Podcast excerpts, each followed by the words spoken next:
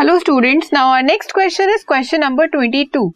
A student prepared three solutions, solution of alum, soil and milk in water.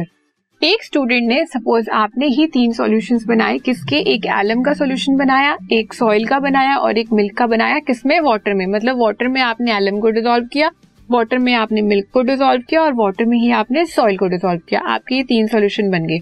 Can you distinguish between the three on the basis of transparency and stability क्या आप इन तीन solutions को distinguish मतलब differentiate कर सकते हो? किस basis पे? ट्रांसपेरेंसी पे और उसकी स्टेबिलिटी पे। ये yes, हम बिल्कुल कर सकते हैं। हमने तीन सॉल्यूशन बनाए हैं डिफरेंट डिफरेंट ठीक है? ये देखते हैं। ये हमारा फ़र्स्ट सॉल्यूशन है। सब में हमने किसमें बनाया है? वाटर में। ये हमारा सेकंड सॉल्यूशन हो गया। और ये हमारा थर्ड सॉल्यूशन हो गया। इसमें हमने एलम डाला, इसमें हमने सॉइल डाली और इसमें हमने मिल्क डाला। ठीक है, जब हमने एलम और मिल्क का सॉल्यूशन, सॉरी, एलम और वाटर का सॉल्यूशन बनाया तो ये हमारा क्या सॉल्यूशन बना? क्लियर। क्लियर सॉल्यूशन है, एकदम ट्रांसपेरेंट, क्लियर या ट्रांसपेरेंट? आप जब वाटर में सॉइल को मिक्स करते हो तो क्या वो आपको एक बिल्कुल क्लियर सॉल्यूशन देता है? नहीं, एक सस्पेंशन बनती है। आप उसके पार्टिकल्स को देख सकते हो सॉल्यूशन में, है ना? तो यहाँ पे क्या हो जाएगा? Suspension this podcast is brought you by Hubhopper Shiksha Abhiyan अगर आपको ये पॉडकास्ट पसंद आया तो प्लीज़ लाइक शेयर और सब्सक्राइब करें। और वीडियो क्लासेस के लिए शिक्षा अभियान के यूट्यूब चैनल पर जाएँ। और जब हम वाटर में मिल्क को मिक्स करते हैं तो हमें पता ही नहीं लगता कि हमने वाटर उसमें डाला भी है, क्योंकि हमें सिर्फ़ मिल्क के पार्टिकल दिखते हैं तो वो क्या होता है? कोलोइडल सोल्यूशन उसे हम बोलेंगे कोलोइडल सोल्यूशन तो ये हमारे तीन सॉल्यूशन प्रिपेयर हो गए। अब हमें इन्हें डिफ्रेंशिएट करना है, किस बेसिस पे? इनकी ट्रांसपेरेंसी पे और इनकी स्टेबिलिटी पे. तो पहले ट्रांसपेरेंसी पे देखते हैं।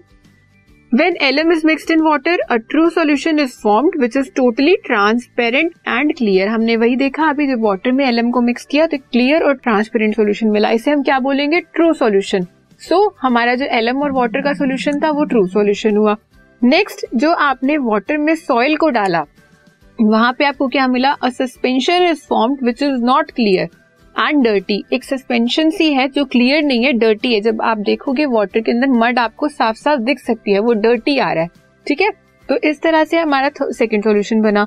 और थर्ड में एक कोलोइडल सोल्यूशन बना, जो ट्रांसलूसेंट या ओपेक मेजरली वो ओपेक ही होता है। तो ट्रांसपेरेंसी के बेस पे हमने इन तीनों को अलग कर दिया। फ़र्स्ट वाला हमारा क्लियर सोल्यूशन है। सेकेंड वाला डर्टी सोल्यूशन है। थर्ड वाला कोलोइडल है। कैसा ओपेक है, जिसमें से आप बिल्कुल नहीं देख सकते हो। अगर सॉइल और वाटर का देखो तो फिर भी आप कुछ पीछे वाला देख सकते हो। लेकिन कोलोइडल में ऐसा बिल्कुल नहीं होगा। वो बिल्कुल कैसा होगा? ओपेक मतलब जिसमें से बिल्कुल लाइट ट्रांसफ़र नहीं हो सकती, आप विजिबिलिटी आपकी ज़ीरो तो ये आपका डिफरेंस था ट्रांसपेरेंसी के बेस पे। नेक्स्ट स्टेबिलिटी पे। स्टेबिलिटी में क्या होगा? ट्रू सॉल्यूशंस हमेशा स्टेबल होते हैं। एलम और वाटर का क्या है? स्टेबल सॉल्यूशन है। क्यों? क्योंकि वो ट्रू सॉल्यूशन है। ठीक है? नेक्स्ट जो सॉइल और वाटर वाला है, वो हमारा अनस्टेबल सॉल्यूशन होगा। क्यों? क्योंकि वो सस्पेंशन है। वो जब तक आप उसे मूव करते रहोगे, जब आपने उसे डिजोल्व किया सॉइल को वाटर में तो जब तक वो मूव होता रहेगा, तब तक वो अनस्टेबल है बिल्कुल। आप उसमें से देख ही नहीं पा रहे हो, ना वो ट्रांसपेरेंट एक सस्पेंशन सी है आपके पास। लेकिन अगर आपने उसे थोड़ी देर के लिए रख दिया, थोड़ी देर के लिए रखोगे तो जो वो मड पार्टिकल्स हैं, वो सेटल डाउन होने हो जाएँगे स्टार्ट जब वो सेटल डाउन हो जाएँगे तो जो ऊपर का वाटर है, वो फिर भी क्लियर नहीं होगा। वो कैसा रहेगा? लिटिल बिट डर्टी उसमें कहीं कहीं मड पार्टिकल्स रहेंगे। इसलिए हमारे सस्पेंशन वाले सॉल्यूशंस कैसे होते हैं? Unstable okay next is colloidal ये तो बिल्कुल ही अनस्टेबल है। क्यों? क्योंकि इसमें तो बिल्कुल ही ओपेक है। आप देख ही नहीं पा रहे हो। अगर आप मिल्क और वाटर को, जो आपका सॉल्यूशन है, उसे थोड़ी देर के लिए रख भी दोगे तो इससे क्या उसके पार्टिकल सेटल डाउन हो जाएँगे? नहीं होंगे। हाँ अगर आप कोई प्रोसेस करते हो उसके साथ तो फिर भी कुछ एक्सटेंट तक वो हो सकता है सेटल डाउन लेकिन फिर भी वो कैसा रहेगा? अनस्टेबल तो हमने जो ट्रांसपेरेंसी और स्टेबिलिटी के बेसिस पे देखा, हमारा जो एलम और वाटर वाला था वो ट्रांसपेरेंट था वाटर और सॉइल वाला सस्पेंशन था वाटर और मिल्क वाला कोलोइडल था। अब स्टेबिलिटी पे देखें स्टेबल है, क्यों? क्योंकि ट्रू सॉल्यूशन है। ये अनस्टेबल है और ये वाला भी अनस्टेबल है। ठीक है? तो इस तरह से हमने अपने जो सॉल्यूशंस बने थे उन्हें डिफ्रेंशिएट किया ट्रांसपेरेंसी पे और स्टेबिलिटी पे।